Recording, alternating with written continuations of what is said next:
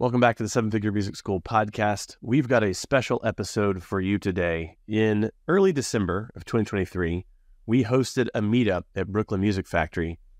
And it was kind of at the last minute, but we still had a number of music school owners show up for an event that Nate and I hosted. And we met folks there for a tour of BMF. Uh, Nate talked about the programs that BMF offers to the community. He talked about the strategy. There was a, a question and answer period. And during that day, for some of the day, we actually turned on some cameras and filmed and recorded the tour, uh, the strategy session, and the Q&A. Today's episode is a small excerpt of some of the footage that we got from that day, specifically a question that was asked by one of the attendees about commercial leases. And Nate and another attendee there spent a long time talking about their experiences with negotiating leases for a music school location. And while we have covered that topic in the past, Nate had some really unique comments and some stories that he's never shared before in the podcast. So I'm recording this special opening to kind of tee up what you're about to see because it's very different from our normal format. And I will even say that if you typically listen to the podcast, I would maybe head over to YouTube and search for the Grow Your Music Studio channel and just take a look at the video because we actually hosted this event, or at least part of this event, in the lobby of Brooklyn Music Factory. It's a really gorgeous space. And if you've ever wondered what the inside of BMF looks like, you'll actually get to see Nate and myself and some of the guests who were there that day as we did this Q&A. Now, in a couple weeks, we're actually going to release another segment from that same day and it was a longer q&a period where a number of really interesting questions were asked. So definitely check that out two weeks from now. But uh, thank you for tuning in and enjoy this clip about negotiating for commercial space for your music school.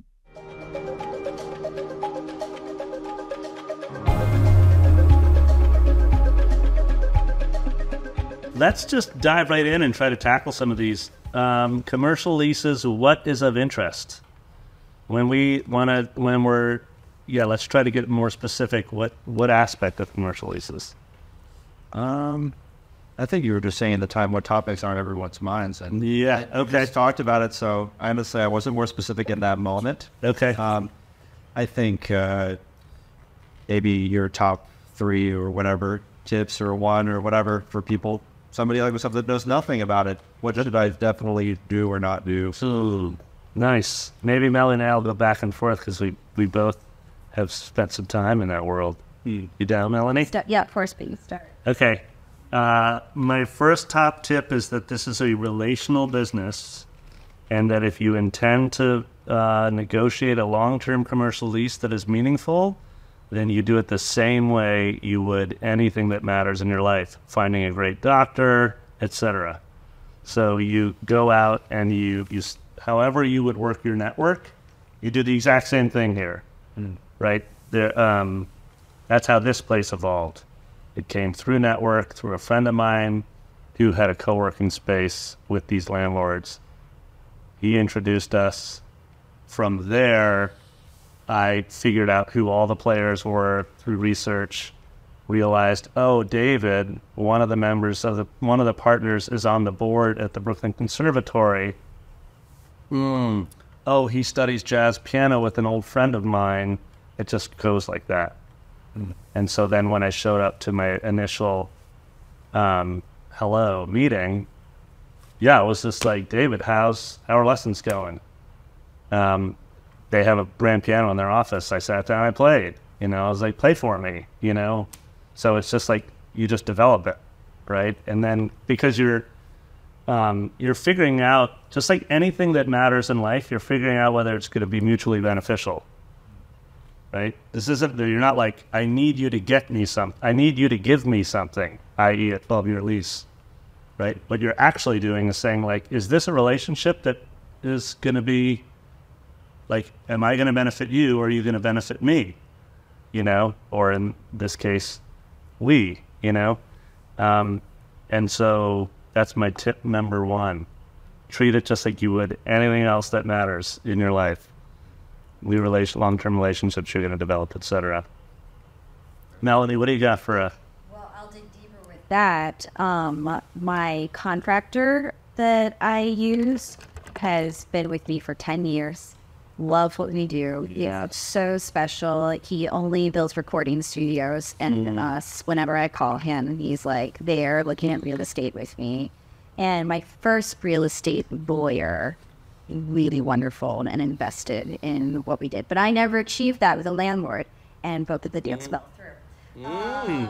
But you have two pieces of the team. And I have two pieces, so I have everybody ready to go once I build that relationship with the landlord. Although my landlord right now really does love us, just not like They're I want a long term lease, and I don't have. yeah, yeah. yeah. Can I ask you uh, what kind of lease structure do you have in your place? We're month to month, and that's why part of why I wanted out.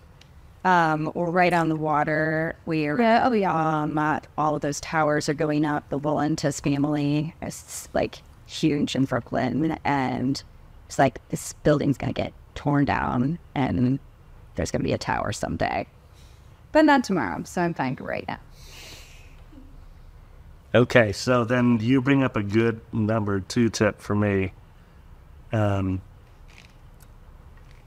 which is that it takes a team.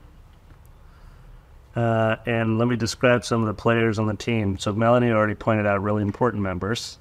Actually, you were asking about members of the team before. Like, so you need your contractor, and you need, it's again, you put it perfectly. Like Jimmy, who did this space, he'll always picked up my call he he's just a lovely human and i'm sure that i'm going to do work with them again you know um, you need you know you need your gc you need some version of an attorney that's a piece that's been really hard for me melanie i should probably actually get some advice from you on that because I would love, I would love that because we've struggled with attorneys. Actually, I've, I've had them when I needed to get out of the lease. I found the kind of attorney that's like, will go to the mat for you, cut throat, pay him twenty five hundred bucks. He'll be done by the end of the day. But I was like, I don't know if long term I want to work with you, dude. And then that happened again when we negotiated this. The, the attorney we had, I was like, actually, I don't, didn't feel great. So I'm missing that piece. I only didn't get the guy the second time because he was on paternity leave, so he's back in the game. He's back in the game. Love it. Yeah. So, so GC, attorney, architect. Here's the thing, and I mean, you can speak better than me, is that um, when we're taking any project, and this is a big one, um, you want to know exactly what you have to offer and where you have massive knowledge gaps. And if you think you're going to design it all yourself, um, you're going to get what you uh, you're going to get what you get. You know, it's not going to end up looking like this. That's for sure. You know, um, if I had designed it, it would not have ended up looking like this, right? So you get those pieces. Then another piece you have is that, like when when you're negotiating a lease, um, so what role am I playing? I'm playing the last slide that you guys saw, the vision of where we're going to be in 2030. I'm I'm the pitch guy.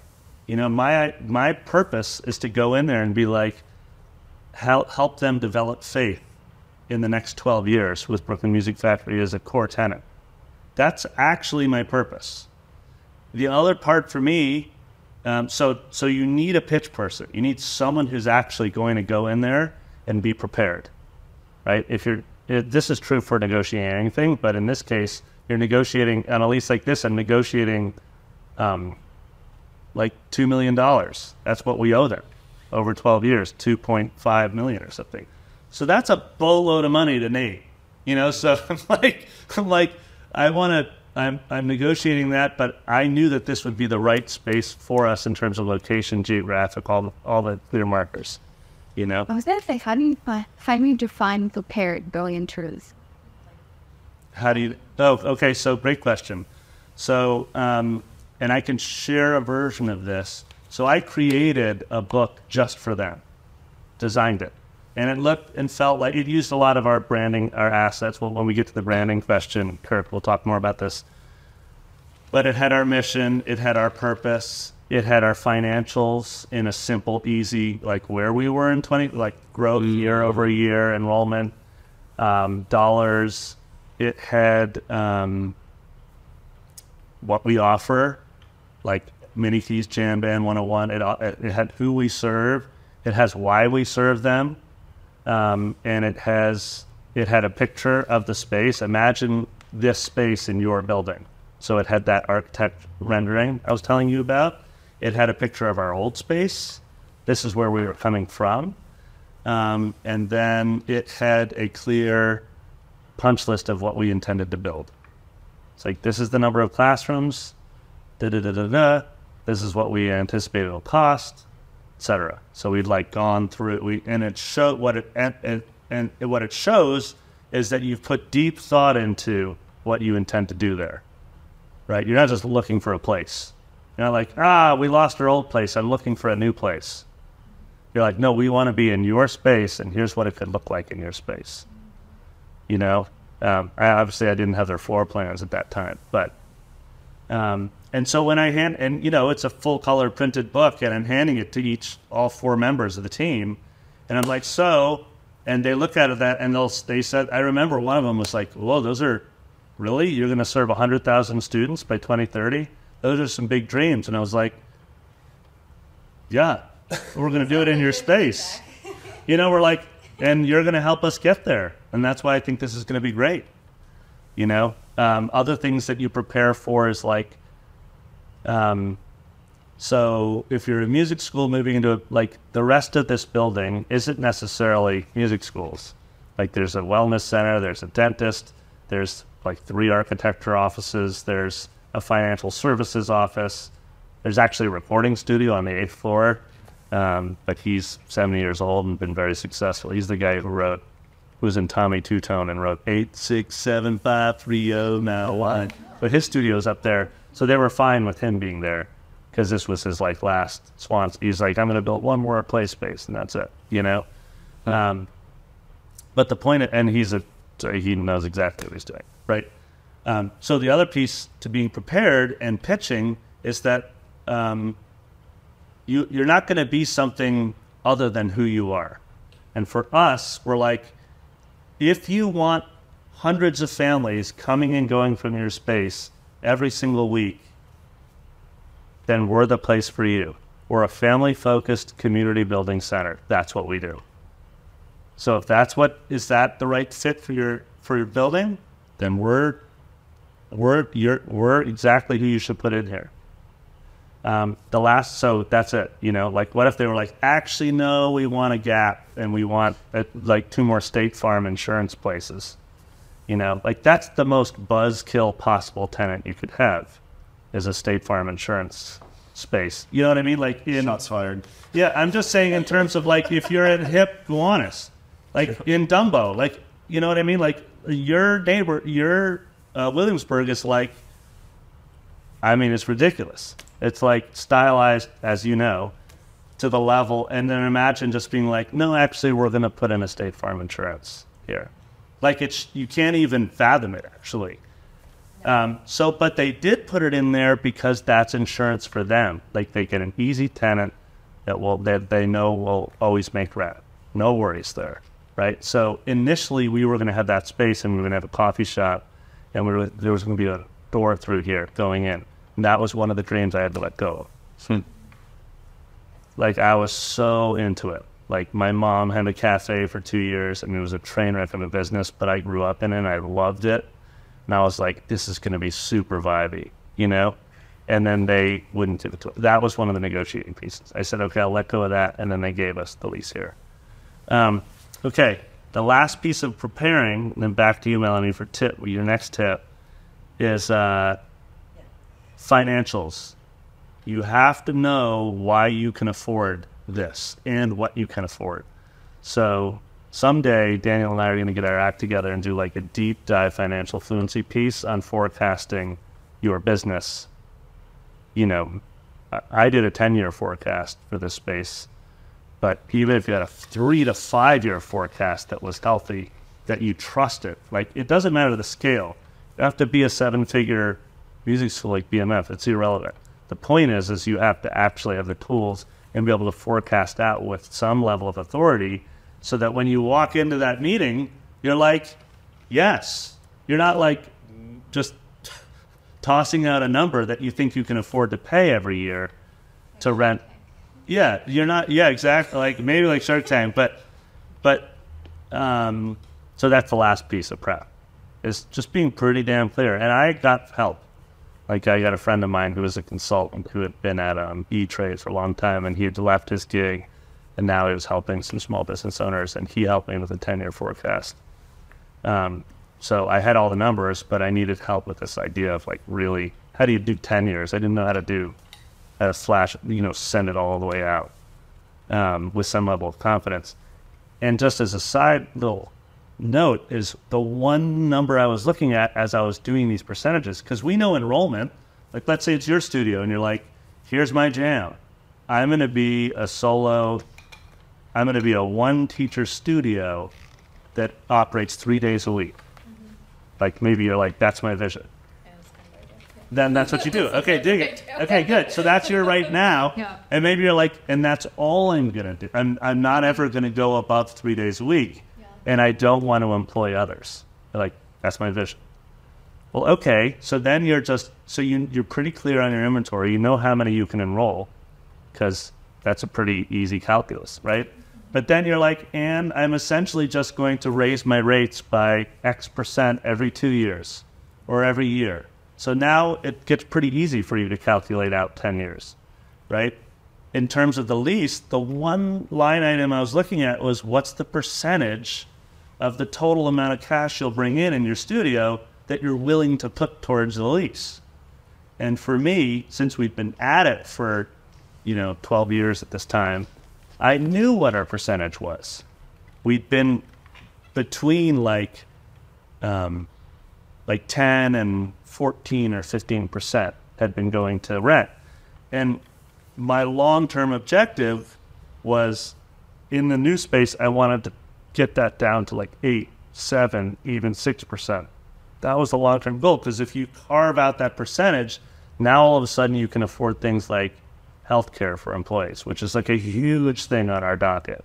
Being able to sort of benefit our employees even more than we do. So if you can get that, like carve that at few percentage points, then you can invest in something else, right? And so when I was going into prep, that's what I was preparing. Like, what's the percentage variant? When they're like, no, we won't give it to you at this rent, but we will give it to you at that. Then I would be like, let me get back to you. And I would just go to that spread. Actually, I pulled the spreadsheet up with them in the room and I just plugged in the number and I was like, let me look.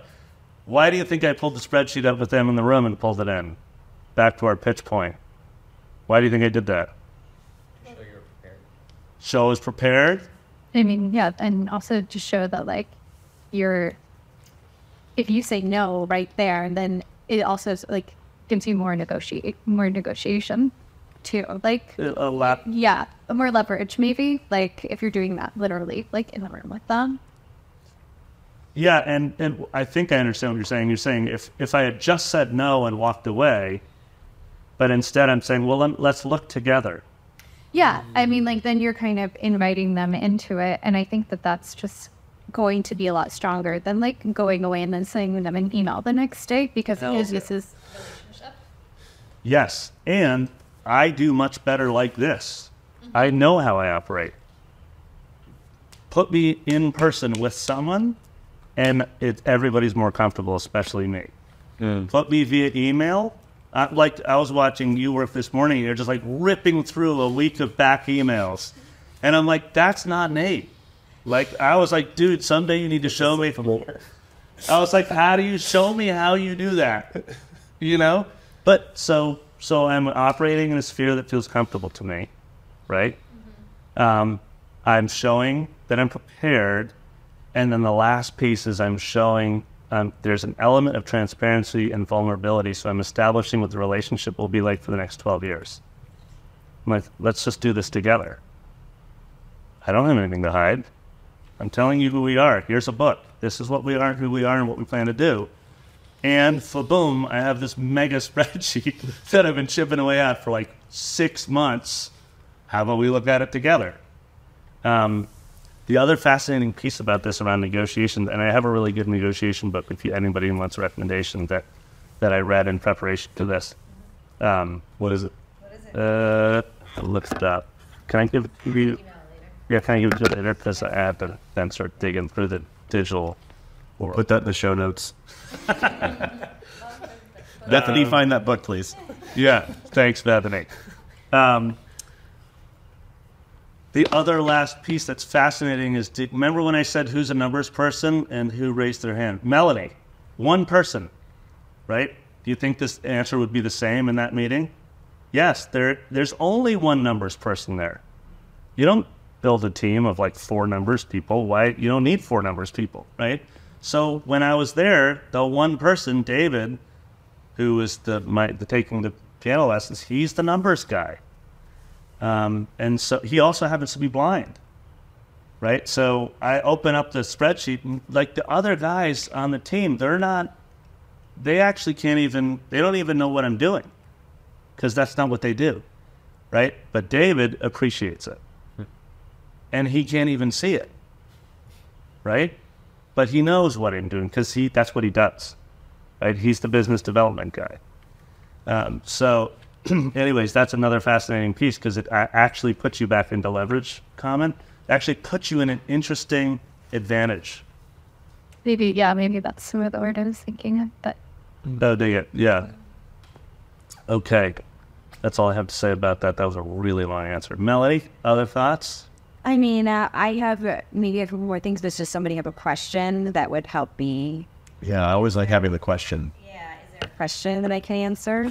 Might have been asked, uh, what, where do you teach and like, because I had missed the intros. Yeah, I have a music school in Williamsburg, so not far from here. Yeah. But also far from here. Also far from here. A long time to get there. A long time to get here, but not very far. Yeah. So does anybody have a question? Wait, so I mean yeah, the I wish that I had had you guys as coaches when I was negotiating the first lease because it maybe wouldn't have pulled apart eh, listening to you talk about that because that's pretty much what happened now.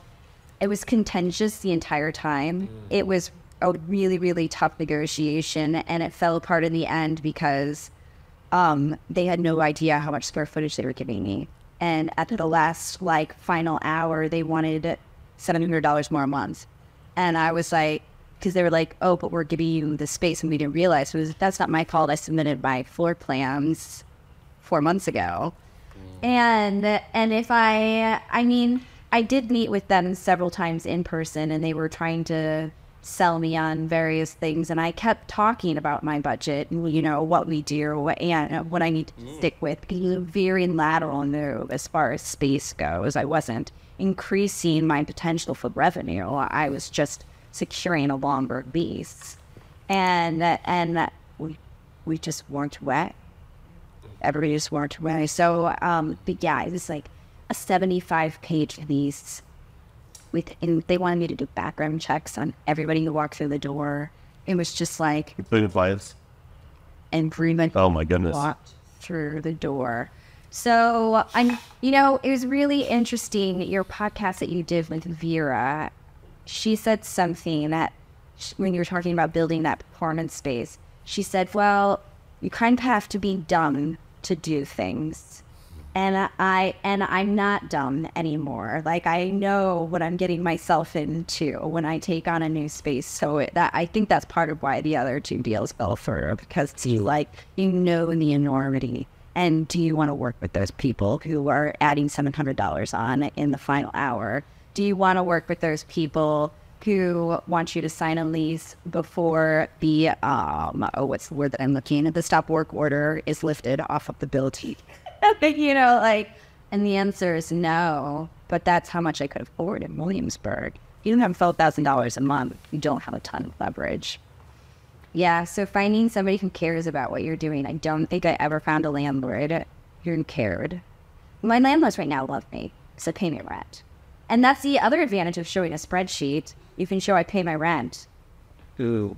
Like that's I I have lost spaces before it got to serious contract negotiation because they were like, oh, this music studio in the building doesn't pay their rent, so you probably won't either. It was like I No. That's not your story. Yeah. Uh, that's not your story, and and and they need to know that, right? It's, it's but sometimes you're breaking down a lot of barriers with people when they have assumptions and how do you get into the room to do that